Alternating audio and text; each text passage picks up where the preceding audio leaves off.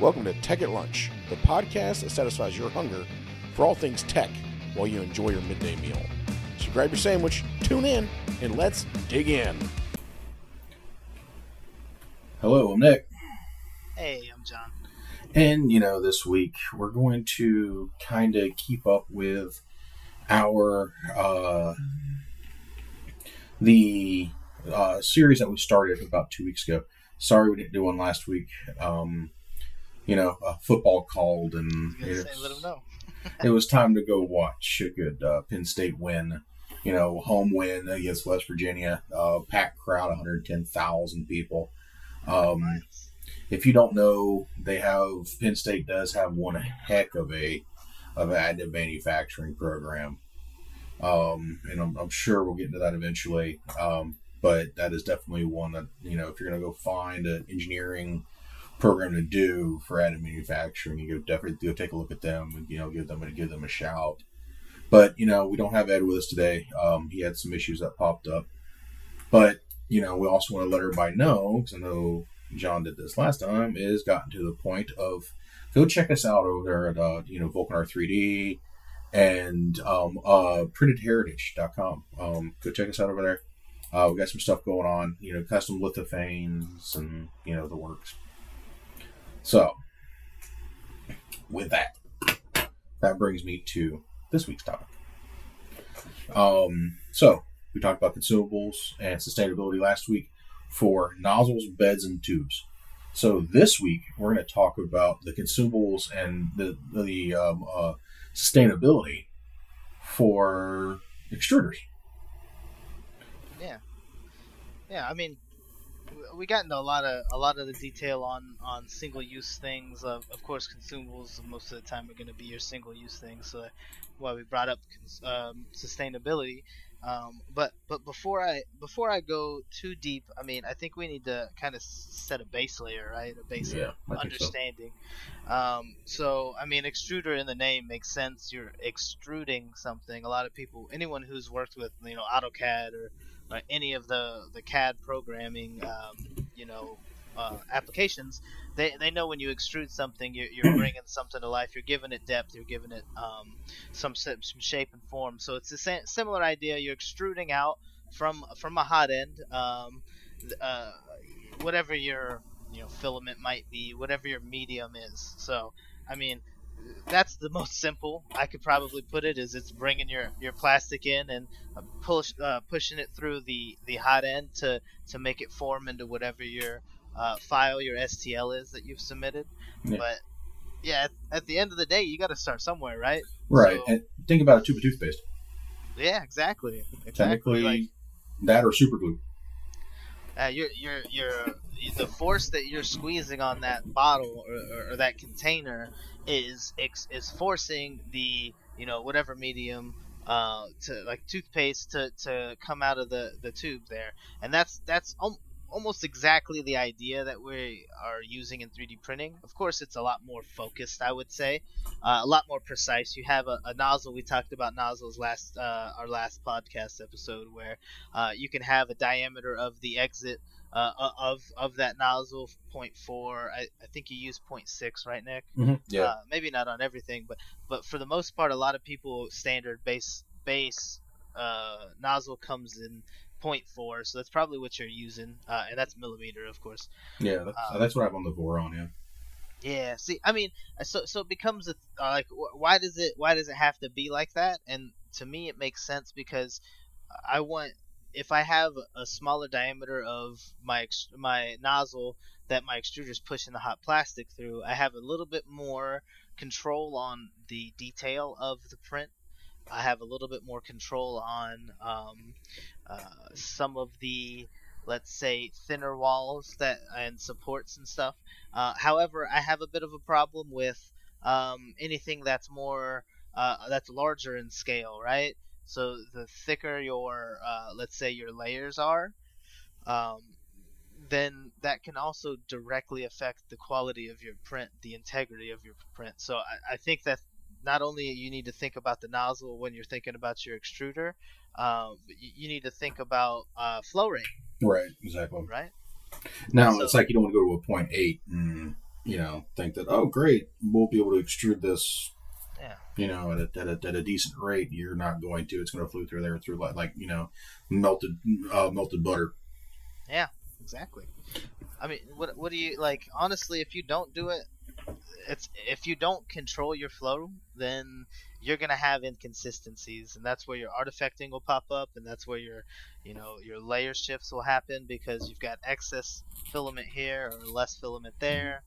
You know, uh, And- what, what do you think? And if you think about it, it also if your if your nozzle is too small, and you are over extruding, you know, through your extruder, you're also going to get a lot of say back pressure, and next thing you know, you're going to be shooting filament out your hot end. Um, seen Oh, that heat, before. heat creep, right? Yeah. Right. Um, I but mean, the thing is, it's like even if you think about it, a point two is great for certain things, with enough speed behind it. Yeah, I think also it depends on um, the size of your entire. Like if you're doing point two and you've got a 300 millimeter by 300 millimeter bed, um, the smaller your nozzle's uh, um, diameter there, the longer it takes to print. So if you have a benchy that takes an hour to print i at 0.4 nozzle, you take it to 0.2, it's going to have twice the detail. It's going to take twice as long Right. because it's so much thinner. It has to put to be able to put the same amount of plastic. It can't do it in the same speed.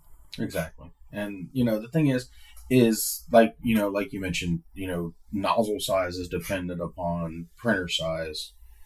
And the thing is is that goes along with your extruder too. What is your flow rate? Your flow rate should be, you know, kind of tuned to the size of the printer.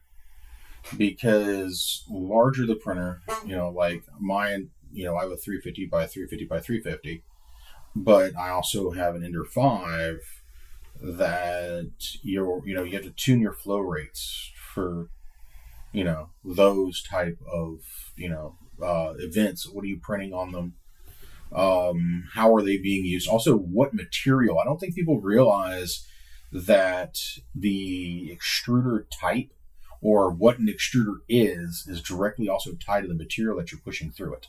Hmm because we, we, we we've all been there. Um, I know I really haven't messed with TPU all that much, but you put that you know glue type TPU through there, and you better you know pray to you know whatever you're praying to that you've got you know at least a decent extruder behind it. Add a way to be PC. There you go.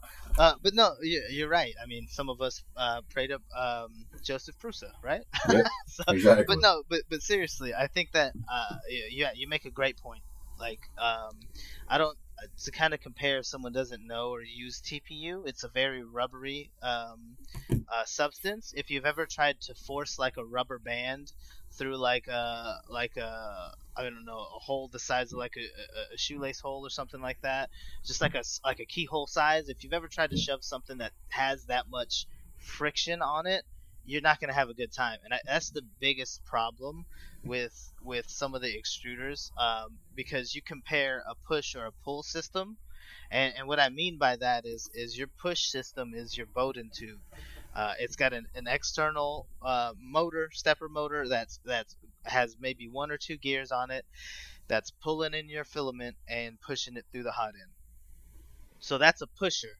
There's a there's a puller which is more of a direct feed or a direct drive which is directly on the hot end. You don't need a Bowden tube to transfer from the extruder to the hot end. It's just directly through. Well, I guess you have a small Bowden tube there. Mhm. Depends on which ones you're using. Uh, but it's de- definitely not the same amount of Bowden tube, and it's all in one compact unit.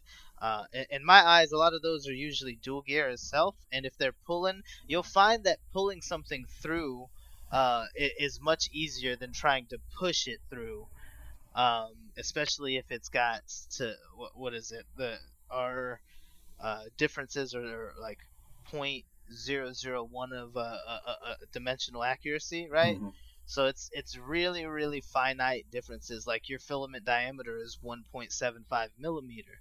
If you have a Bowden tube that is too tight on that, you end up um, Mangling it. Like yeah, you either it gets stuck, you won't push it through, or you'll have a clog. And that's the same thing with if you're pushing it too through too much, like through a, a small nozzle, you'll get a clog. You'll have heat um, heat creep up the hot end, and then you're gonna you're not you're gonna have to take that whole thing apart to be able to get any more filament through again because you've just melted plastic perfectly into the inside of it. So I, I mean, direct drive is the way to go. Bowden Yeah. tube is not bad. It definitely is a beginner, but um, Now, I'll, God, I'll- I'll- I'll, I'll, I'll have to, to ask this question, you know, because I've used both. Um, I do prefer, uh, you know, direct drive. Um, between direct drive and Bowden, okay, we have our opinions, you know, and I think both of our opinions kind of align with each other. But would you think that a direct drive extruder would be considered user, oh, not, um, would be, would be considered um, uh, beginner friendly? Ooh, I would say more intermediate. Uh, I would not say start off with that. Um, the reason being uh, trying to first learn how to feed your extruder when you first put a new filament into it. Um, if you don't know exactly kind of what you're doing, it, it can kind of tend to get caught, turned, bent, pulled some way, and then snapping, and then you get plastic stuck in there, and it's it, it's not as easy. You have to take it apart again, try it one more time, and it gets frustrating. And if you're anything like me, if you do something four or five times and the same thing happens, I, I I get a little bit upset, frustrated. I have to set it down and take a walk, think about it, come back and take it from a different angle. Um, so uh, for me, if if I have if I got a direct drive when I first started, I would it would be sitting down and uh, it would be in the corner, still kind of waiting for me to put it in there if I got any type of um, you know had any type of struggle the first time putting it in, as opposed to having the one that's defaulted where I, I clearly understand there's little resistance on that gear on the where the stepper is. Uh, initially, I have an Ender three. That's where I first started, and that's the easiest thing in the world to understand. You need to cut it at a 45 degree angle so it feeds through, so that the gear's teeth can grab it at a certain uh, spot and then push it through or pull it through. I wouldn't have understood that as much if I had just went straight into a direct drive. which is kind of funny because I, you know, I kind of agree with you. I, I think start simple, you know, work your way to the more advanced, you know, printers. Um, because you know, if you can understand the simple stuff, you can master the more complicated environment. And you know, I'll I'll say this: the Voron environment is a completely different animal than most other direct drive printers because of the space from the from the spool holder to the nozzle itself, which I kind of see as an issue. Um, the distance is kind of a pain in the butt um, because it's not directly on top of the printer, on, directly on top of the extruder. You do have some some distance to overcome when you're feeding it and stuff like that. So you know, for me, I I, I agree with you. I think that you know a you need to start out with a Bowden system. I think it, ma- makes you understand the process better, understands the technology better, you know, and really gets involved in that. And also, the thing is, if you talk about sustainability, those Bowden tube systems, like the Enders, are easier to maintain and find parts for. If you are to start with a direct drive system, it's all or nothing when you go to replace something. Yeah, it's like you might even have to replace your hot end, which will double up what you what you have to replace. It's even more money. Right, and Um, which now makes me wonder. And I, I, I know you and me haven't had this, have really haven't touched on this conversation all too much. My question is, because you know we are talking about the, the the sustainability of this thing, and I start to think that you know a lot of people are moving away from uh, and fed systems and going to direct drive. I've seen a lot of the new printers coming out for new people, for beginners, going direct drive. Yeah. You know what? And I have noticed that most of those are Core XY. Yeah. So it's, uh, I mean, I want to, I want to circle back on the Voron topic that you were talking about. It's almost like you have a, it's almost like you need a Bowden tube between your, your, um, your hot end direct drive uh, extruder and then your your uh, filament spool. I do. It, it's kind of it's kind of like you have uh, the best of both worlds there.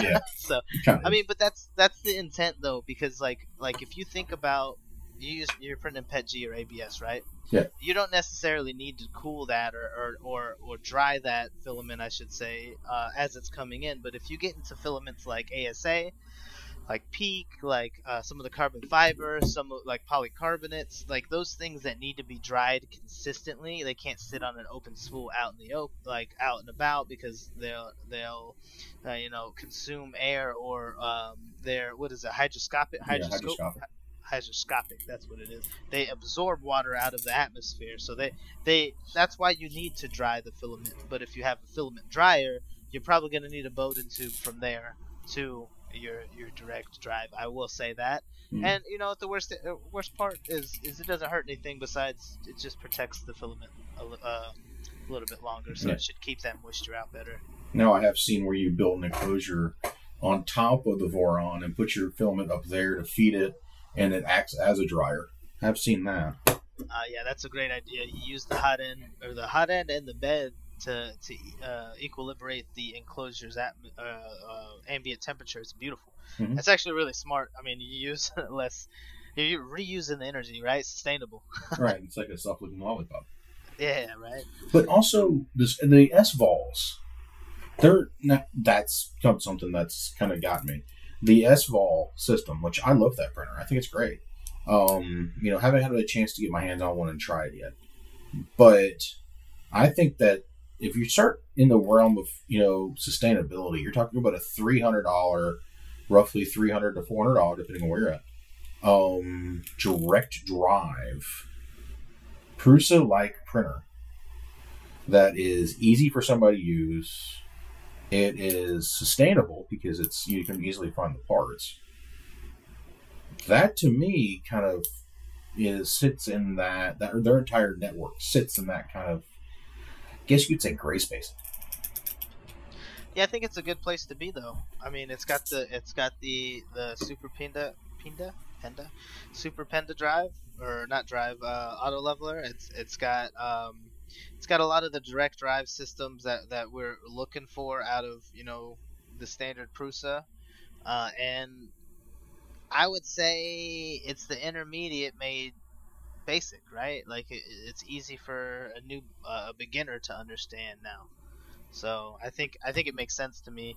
Like what, what we say we say it all the time: buy once, cry once. Yeah, It might be a little bit more expensive, but you're not going to be spending a hundred dollars to replace the bed, to replace the uh, motherboard, to replace the the motors eventually, to add a dual Z. You're not going to have to do all those things. Uh, a, a lot of these things are already on it. So uh, I mean, they kind of beached it to the punch on that stuff.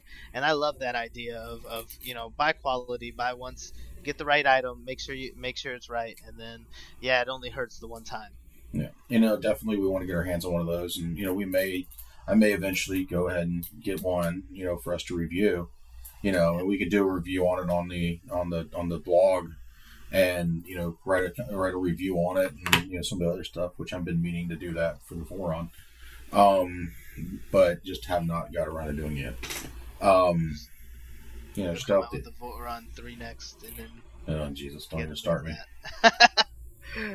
Coming No. up next. don't, don't don't start me on other small little. I have other things I got to take care of first, like building this CNC machine, which you know that's also where you start getting into some fun stuff. Oh yeah. Which you know that's where you really start playing with the extruder because if your if your layer lines are wrong, then guess what? You have no more you know structural rigidity. Yeah, it's kind of scary in there. So I mean, there, there's a reason for there's a there's a use for subtractive and a use for additive manufacturing. So I think that I mean having a CNC machine machine is, is great too because it's so easy to convert that to an uh, an engraver as well. Um, which is funny enough a change of the extruder and hot end. right. Exactly. So, um, but yeah, no, I, we kind of got a little off topic there. I mean, honestly, extruders uh, are, are are so important though uh, that like I've, I think I've had on each of the Ender threes they come with a plastic extruder, and it's a single gear. So you can tell if you use it a little bit, you can immediately tell that it's maybe not pulling that plastic as as as uh, strong. If you ever tried it, there's a good test. Um, this is something I should have probably said a lot uh, sooner. Uh, this is something that my brother kind of showed me. It's a great idea. Uh, so if you take the Bowden tube off and you put that filament to the base of wherever uh, your extruder is about to push out the filament, right? Um, if it's an if it's a direct drive, I'm sorry, you can't really test this this way. You'd have to do it a different way.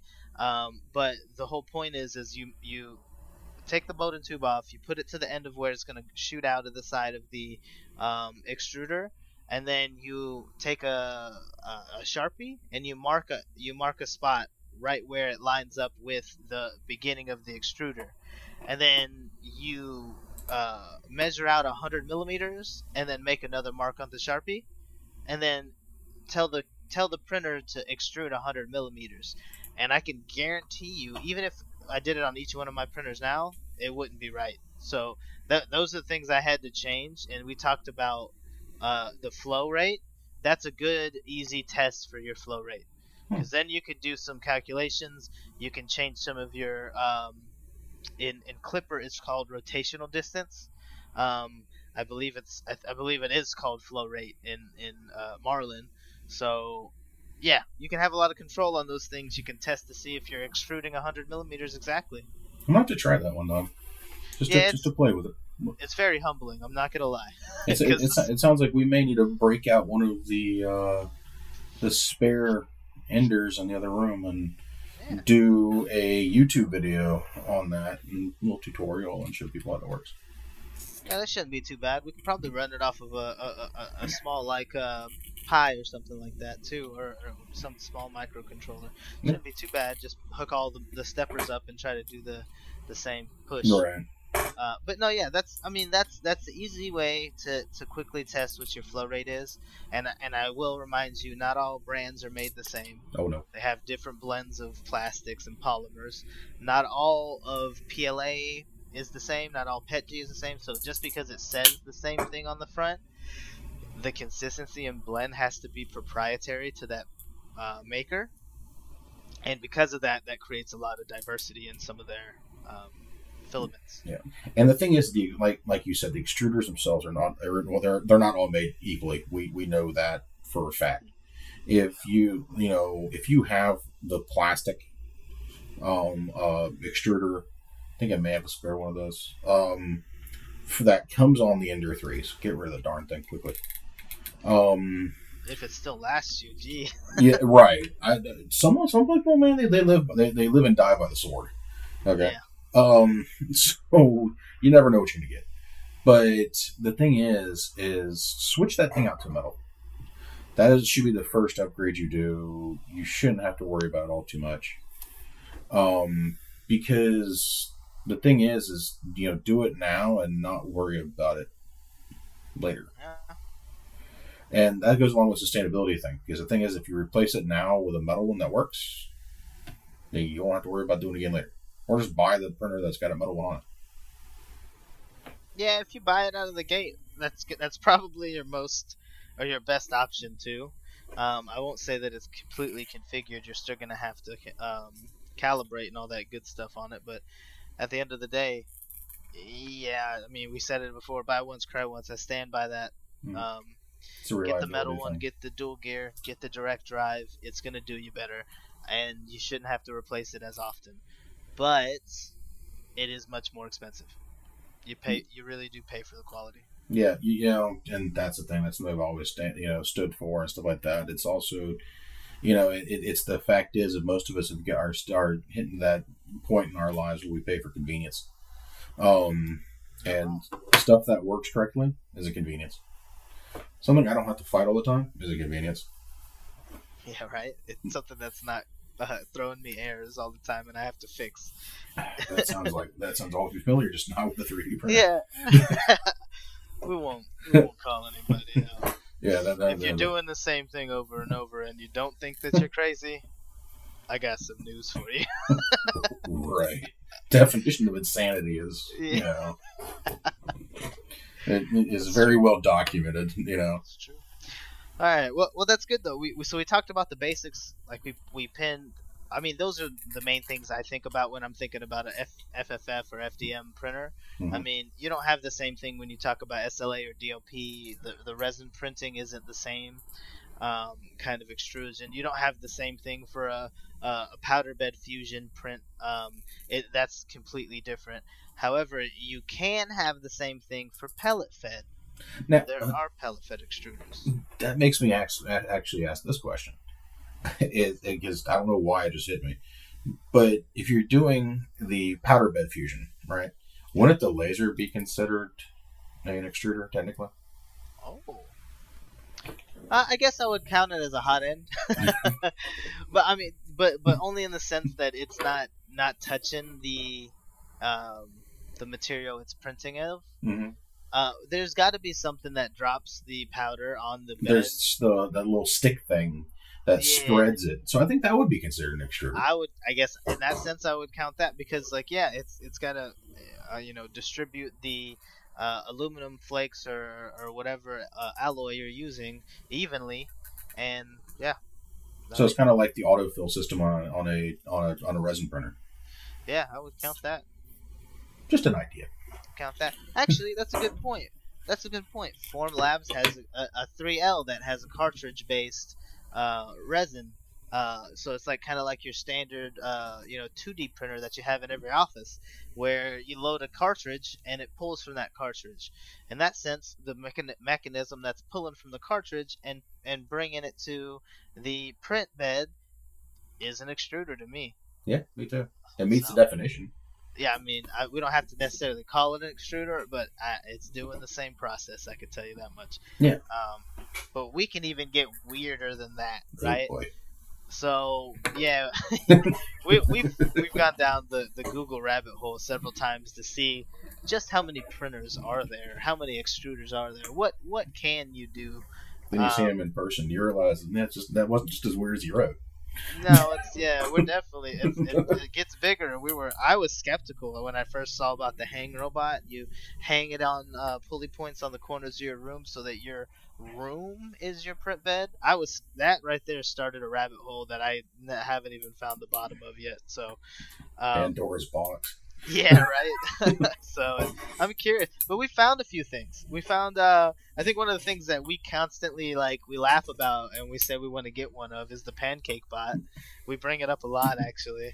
It, you, could put in a whole bunch of models of like, hey, I want this to, I want a pancake of Marilyn Monroe.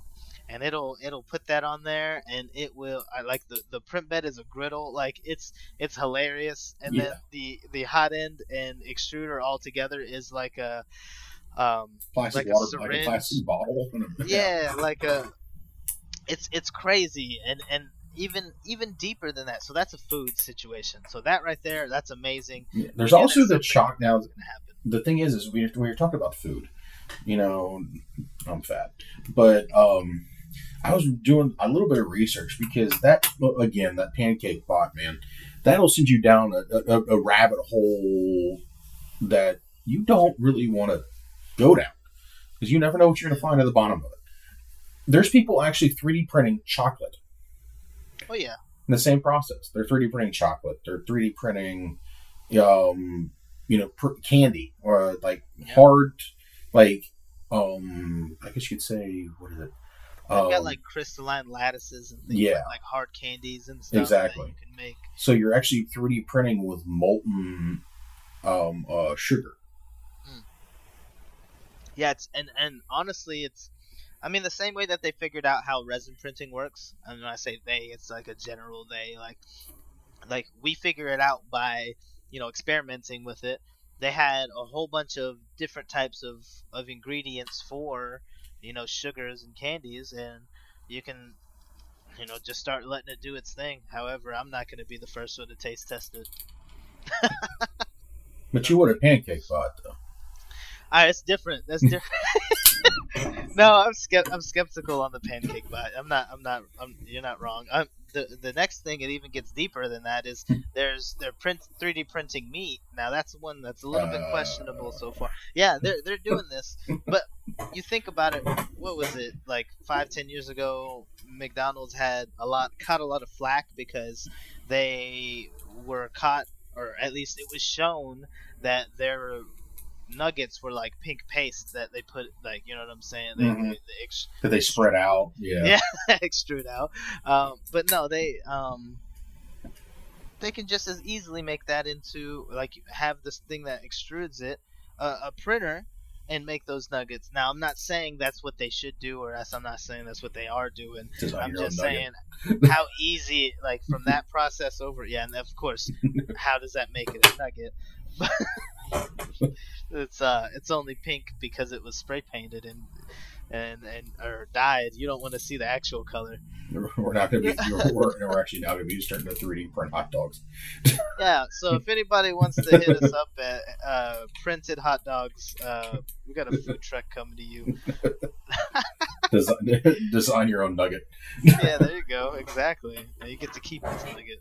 But no, that's but that's serious. I mean, not a lot of people are doing it, but it's it's we talk we're talking sustainability. Of course, the the, population is growing, eh, which means we need more more food, and it's, it's ever growing more more more more food. Um, we figured out a whole bunch of ways to kind of you know create a lot of you know livestock and, and stuff like that this is a way that i bet you this guy's vegan how he wanted to solve the meat problem right? Yeah, more likely. um so i mean he, he might not be. However i think uh, i think we're not there just yet on that side. It's going to take a lot of convincing um and kind of i guess necessity for us to, to jump on that that train. Uh, but there's people eating the chocolate there's people eating the pancakes like it's like it's going out of uh, style you know? The good thing about that, though, I'll say this, is it's getting kids involved. Oh, yeah. It's getting kids involved in 3D printing. It's getting people involved in additive manufacturing to us to an extent. Um, you may not think it's additive manufacturing. You know, here's a here, you know here, you know here, here's a shock face. Um, it actually is um, because you're adding to. So um, the thing is, is anything you could do to get kids and people involved in the AM in the AM uh, industry, it, it is I think a win. You know, and anytime we can get a kid says, "Hey, you know what? I saw you know a friend of or somebody's dad or somebody's mom or somebody bought a pancake bot. and Now I'm interested in engineering." oh yeah You know, we win that battle.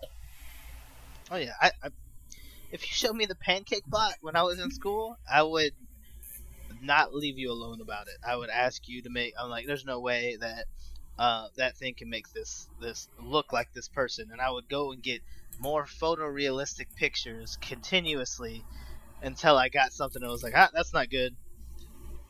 And then by that point, I've, I've I'm improving the printer. so like, exactly, it's it's it's something it's something that's beneficial. I mean, there's another piece too. Um, we've talked about it before, and I think we talked about it very early on in the 3D printing conversations. Mhm.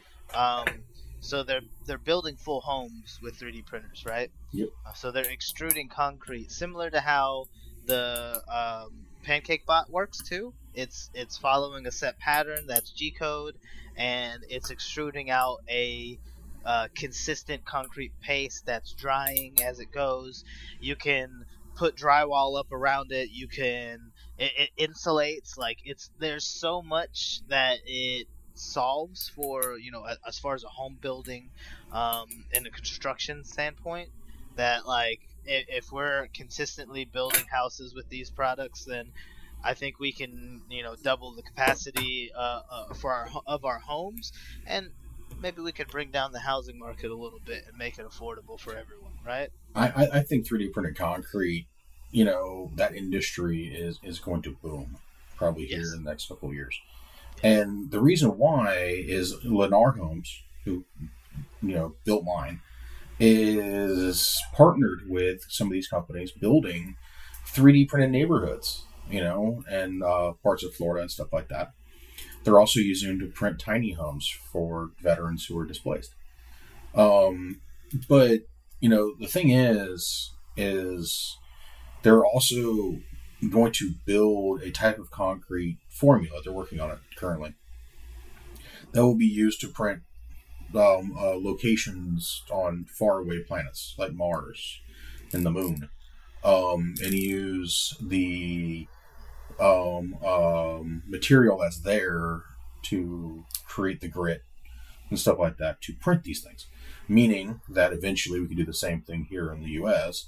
and or in the throughout the United States, throughout the entire world, to 3D print dwellings from local materials, sustainable materials, turn that into concrete and clay, and build houses. You know, so then everybody has house. There is no housing crisis anymore. These concrete 3D printers, the one th- the biggest question that I have is, you know, I need uh, I would like to do more research on the current material they use to make sure that it matches the fire retardant specifications that are required. You know, that the seismic material can be handled yeah. right. Um, you know, because of you know the lateral shift, and you know, so you don't have a layer separation because a layer separation in a two-story home is a little bit more than a layer separation in 3D print. Oh yeah, You know, a little more dangerous. I don't want to be on the second story when that happens. But the thing is, is I think that you know, and the thing is, is you know, if you're for or against, um, they are using these 3D printers in the war in Ukraine. Um, you know, they had them in um, Kiev, um, where they were 3D printing uh, tank tracks to stop the oncoming onslaught of the tanks when they're coming down Route 31 to Kiev.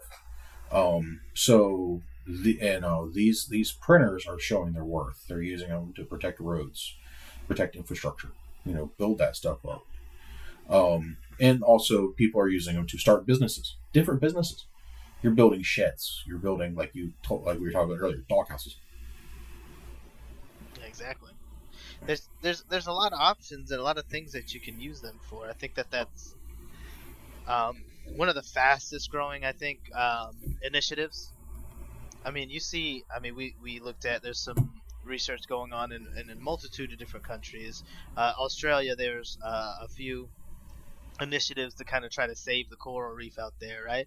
So they're 3D printing stuff for that. But I think uh, at the end of the day, they're using similar ways to print it because that's more of a ceramic and, and and concrete to us. Like those building blocks are so necessary to, you know, creating an ecosystem, creating a a, a city, a village, uh, um, you know, bringing more people to whatever your uh, main goal is. So I, I mean, I would be real surprised if come five, ten years from now that full neighborhoods aren't built in like two to three weeks with a 3D printer. That makes sense. I can agree with that. So I, can see, I, I, I hope to see that.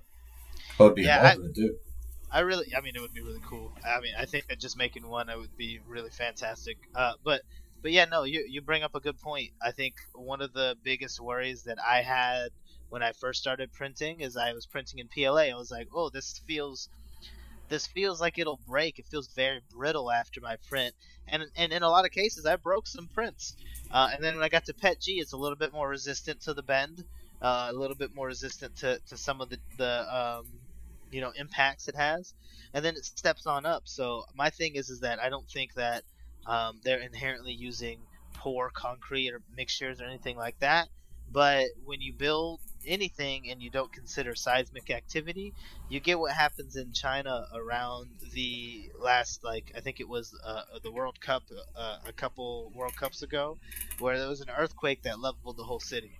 Yeah. Like it shouldn't, you shouldn't have that happen. It should be able to withstand up to five six point six point oh hurricane magnitudes, and and that should be baseline from the start.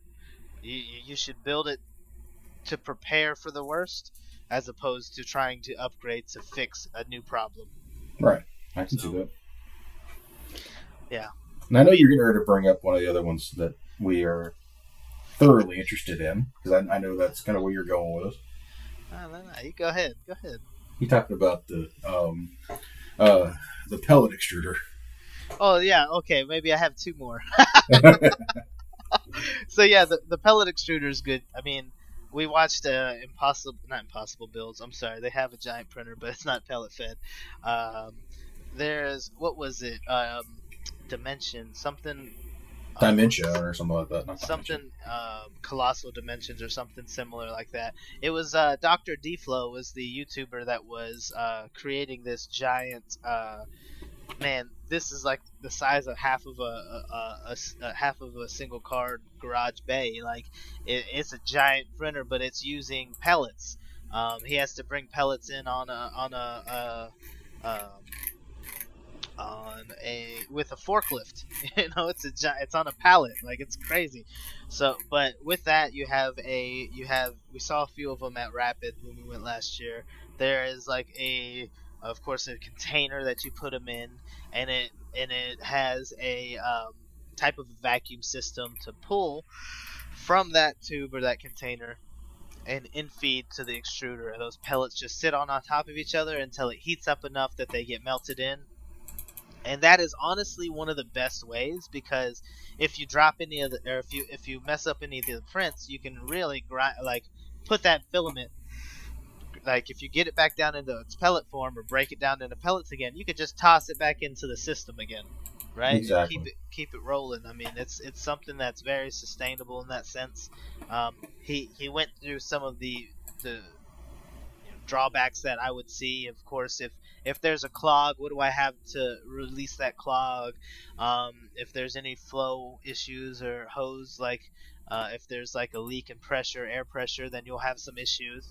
Um, but but a lot of those things like can be fixed easily with something that's uh, automated sensor, right? Maybe some MQTT setup, and and it tells you, hey, you've got a loss in pressure of the system, and you need to check the hose or something like that.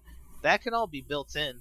However, the fact that people are using these industrial sized extruders with that feed pellets, um, it, it opens up a whole new world. I mean, we saw we saw uh, filament fed extruders uh, or hot ends slash extruders is all direct drive all together that you load onto the top of a KUKA robot arm or an ABB robot arm. And and it goes from there. Of course you have to have uh, some type of you know um, extruder or infeed into that that hot end or that that um, uh, tool head I should say because it's it's a direct drive. Um, that's that's everything Yeah, right? I, I, guess would it still be called a direct drive? I mean, it's it's a vacuum tube, right? There's nothing driving it besides vacuum. So well, technically, vacuum's a force, yeah, I mean, I guess I would count that then. but you know, we're getting all into physics and math and shit now. yeah. You know, we're, we're, we're seeing what the art podcast does go against different, uh, you know, aspects of the of the industry. Um, but I'll tell you one thing: there's nothing cooler than those uh, pellet fed um, extruders. We also saw them on the on uh, Creality on the Ender threes. Remember that? Um, Oh yeah, we saw one on the Chiron too. Right. There's also companies out there that it's a um, open pellet extruder, so you can build it yourself instead of having to go through something else. So it's a, co- a complete open source, 3D printed and designed um, um, pellet extruder that goes on these printers. Um, the funny part is, is the cost per pound of the pellets themselves is drastically less than what you're going to have to buy when it comes down to rolled filament. Wow. Why do you think that is? You think it's just because it's easier to make the pellets than it is to spool, spool up a filament roll? Well, I think what they do is what they is that they use the fi- the, the pellets to create the, pel- the the filament rolls. So it's Oh, prior to right. It's pretty much here. Let's bag this and give it to you. And also, most filament um, that's in the bag form for the pellets is not colored. So you have to get the color pellets to make the change happen. Ah, oh no, yeah, you got to get like, oh, that's a good point. That's a great point. You've got. It's not like you. It's not like you put all of one. Like if you want a yellow item, you don't put all of yellow pallet pellets in there. You'll have white pellets, but you add like so many pellets per you know area, right? Mhm. And it makes it that color. It makes it that um, style, right? Exactly. And I think that you know the the pellet you know extruders are actually ex- extremely sustainable. Like you said, if something breaks or something happens, you can just recycle it and start it all over again. Um, you know, and the fact that people are buying, you know, thousands of pounds of these things, you know, for that, and we're also recycling robot arms. Yeah, that's that's a good point. That's good because the robot arm was definitely used for something else, as a pick and place robot or you know, or, or it was it was you know building something. Maybe it was welding. hmm But now it's printing. Yep. It's creating. Exactly. So, uh, I so there's there's another there's another. I guess this is more of a hot end. Uh, I just I guess uh, I was gonna bring up the um, Stargate. Ah, yes. Um, so yeah, we haven't talked about them in a little bit. Uh, Yeah. But they're still doing big things. I mean, they launched the Terran one, even though it was uh, it failed second stage. It still was a successful launch. I mean, honestly, it did what they needed it to do. They got past Max Q. Max Q, which is which is very impressive. I've never been past Max Q, so yeah, neither have I. so um, not an easy feat to do. Uh, but but yeah, they, so they these guys are crazy. Their extruder is more of a, um, I guess MIG welder.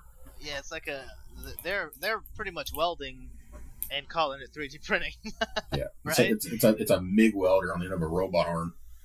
yeah, it's so precise though. It's a beautiful thing to see. I mean, you can see the layer lines just like it would be a normal like FDM print at your house. So it's crazy that that's something that w- has been launched into space and and maintained structure as it did.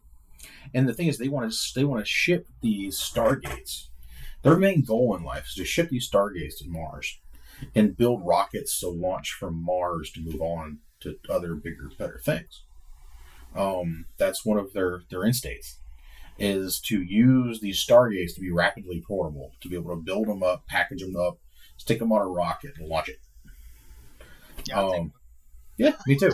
Um, I don't know where the heck I put it, but we figured out after that. yeah, we'll figure it out. I'll Yeah. make it work. That's one of those questions: is do you run on regular 480 or do you require a little bit more voltage? Yeah, I got my own generator in the back for for a special reason. You know, and, but it's just one of those things. But the thing is, that you think about, they're gonna they're gonna take this 3D printer, shove it into a box, shove that box into a, into a rocket, then or into a tube, and then launch said tube to orbit, and build another rocket on another planet to launch it from there. it's just gonna keep going. Right. You know, it's like you It's know. actually a great a great initiative. And the thing is, if you think about it, the fuel that they use on board the rocket is methane. It's a methane rocket. You can find methane in most places. And if we make it to Mars, I mean, you probably clear out the methane there. Yeah, pretty quickly. Wow. But yeah, no, I mean, honestly, if you like considering all these things, like we've got specialty extruders, we've got like if you break it down, most people are gonna be with a Bowden tube. Yeah. There's nothing wrong with a Bowden tube. Oh, definitely not. It's yeah, it's I mean, tried and true. You think about it, like, um, I still always have my like everyday shoes, but sometimes if I need to, I gotta put some boots on to do a little bit more of an industrial job or get a little bit dirtier. However, do I prefer the boots on all the time? No. Some people do, yeah, but not everybody. So, I mean, I think that I think the case is what you're printing should di- dictate pretty much what your your extruder needs to be. Um, but if you've done the research on what the bare minimums are, then yeah, have at it. I mean, the Yeah. only way that you can learn is to try it, right? Exactly. You know, it's give it a shot, see what happens, go from there. Well, yeah. Um, so I think we've hit all of our all of our major wickets. I Um, can't think of any other extruders to be honest with you. Maybe maybe next week I'll come back and have another one for you. But I think that's yeah, because I don't, I don't, I know when we were talking about a printer type, um, that I don't know if it has a special extruder on board, but I don't think it does. I think it's just a direct drive.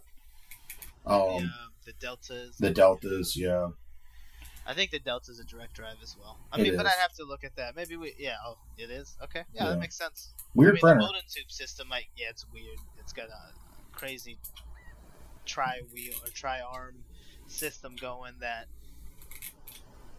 confuses me, but it works somehow. yeah, so- it's, a, it's a giant spider. Yeah, it's, it's crazy. It's beautiful. I, a lot of companies have figured it out. If you have any time, check out Orbital Composites or, or the Orbital E robot, the Orbital S robot. Those things are crazy. And the Orbital S is kind of like it, it has the one of the Kuka robots is controlling the bed, so it can move in three directions. And then you've got an arm that's the extruder, so it can move in three directions. You get so much more exact prints, and you don't need you don't need supports anymore. Yeah, well, That's, that's pretty cool. You know, that's something I'm telling you, and Yeah. it's it's it's really cool. And you know, there's so many so many things you can do, so many different printer types, and you know that's something that we like to play around. We like to look into, do some research into, learn more about. So if you you know if you fi- if you know of any weird or you know um what we consider weird um uh or interesting things, uh, send it to us. We'll we want to take a look. Um, you know, we're kind of curious. If you send us down a rabbit hole, then hey, you win. You know, we'll have you on the podcast with us, and we'll talk about that said rabbit hole. Um, you know, the rabbit hole of of, uh, of finding things. You know, we may hopefully start you on a rabbit hole. Yeah, I get told I need to close out my tabs in Chrome because somebody says something and I've got 50 tabs open now. And I'm like, well, because that relates to this, that relates to this. I need to save everything. Yeah, I can see that. Every time. And you know, so I will say this: I think we've hit all our major wickets, and I just want to say thank you. I think we've, you know, kind of officially, you know, crossed over, um, and to, you know, I think uh, too much information at this point. I think we're getting into, but I don't think we're ever going to get to that. Um, you know, if we do, I don't think we're in the right business. Um, so, but you know, I'm just looking at the numbers now: 1,881 uh, all-time downloads. Y'all freaking we're ki- killing it. You know, I know some people says, "Oh, that's not a lot." Yeah, for for us, it is. You know, 52 in the last 30 days. You know, extremely happy with that. Um, yeah, I know. I. Me too. Yeah, And- missed a week. Exactly. And you know, the thing is, is I couldn't tell you. I, I look forward to these days where we can record some some fun stuff for you. You know, learn something. You know, hope you guys to learn something. Um, you know, we hope to you know get moving with our some of our our stuff with some of our the other smaller companies. Um, you know, you did hear the some company spotlights before with Ulindo. Um, and we hope to play around some of the Ulindo stuff. So, you know, hopefully we'll get our hands on that soon here a little bit. Um, but again, I just want to say thank you. Thank you for everybody who's listening. You know, send us some ideas. Let us let, let us know what you're thinking. Let us know if you find anything fun or interesting uh, that you want us to take a look at or possibly try, or even a new filament type we'll take a look at. Um, you know, let us know. Um, so, you know, I just want to say thank you, and uh, I'll turn it over to John. Yeah, so um, you know, same same thing um, as Nick here. I always got to echo these guys because uh, you know very grateful, very very grateful. It's it's nice to have a platform to speak. Um, and to be honest with you, if anybody has any anything that they want to kind of discuss, and or if they have anything they want to fact check us on, even like we, I welcome it. I would love to have. I would love to learn what I don't know already because you know, of course, we always we don't know what we don't know. So we the only way that you can learn that is is by learning and by doing. So like honestly, it's it's kind of one of our goals each and every time we we even look at a computer is like I'm googling something to to, to learn. So um, if you guys have anything, any topics that you guys kind of want us to cover as well, we can break it down into a series. We can, you know, have a video. Maybe we can explain some things. I, I you know, I kind of like the idea that you know Ed pitched to me um, a few weeks ago, where we discussed some of the physics of some of these interactions that printers have. You know, why does the filament melt this way, or why does um, you know why is the filament stick to the bed where I can't take it off? Stuff like a lot of other those questions that kind of break down into so, not just chemistry but physics as well. I'd like to start kind of going over those. That sounds fun. So if you got anything like that you want to learn about, um, reach out, and uh, we'll, we'll, we'll kind of add it to the list. I've already got quite a few in there, and uh, it'll keep building, and, and that'll be coming soon. So so stay tuned, guys. You know, t- uh, same thing as we said earlier. Check out Printed Heritage. Um, we're we're kind of taking everybody's you know everybody's feedback. If you've got an issue, let us know. We'll work on it ASAP. Um, and then and if you've got any questions, reach out. So. Um, other than that, guys, you know, I'm very appreciative and uh, stay tuned for more. All right, Thanks. y'all. Have a good one. That's all for this episode of Tech at Lunch. Thanks for tuning in and joining us for this tech filled lunch break. We hope you enjoy the show, and don't forget to subscribe on all channels. And also, you can find us on YouTube under Vulcanara Technology Solutions. And join us for our next episode, which gets published every Wednesday at 8 a.m. All right, y'all. Have a good one. See you later.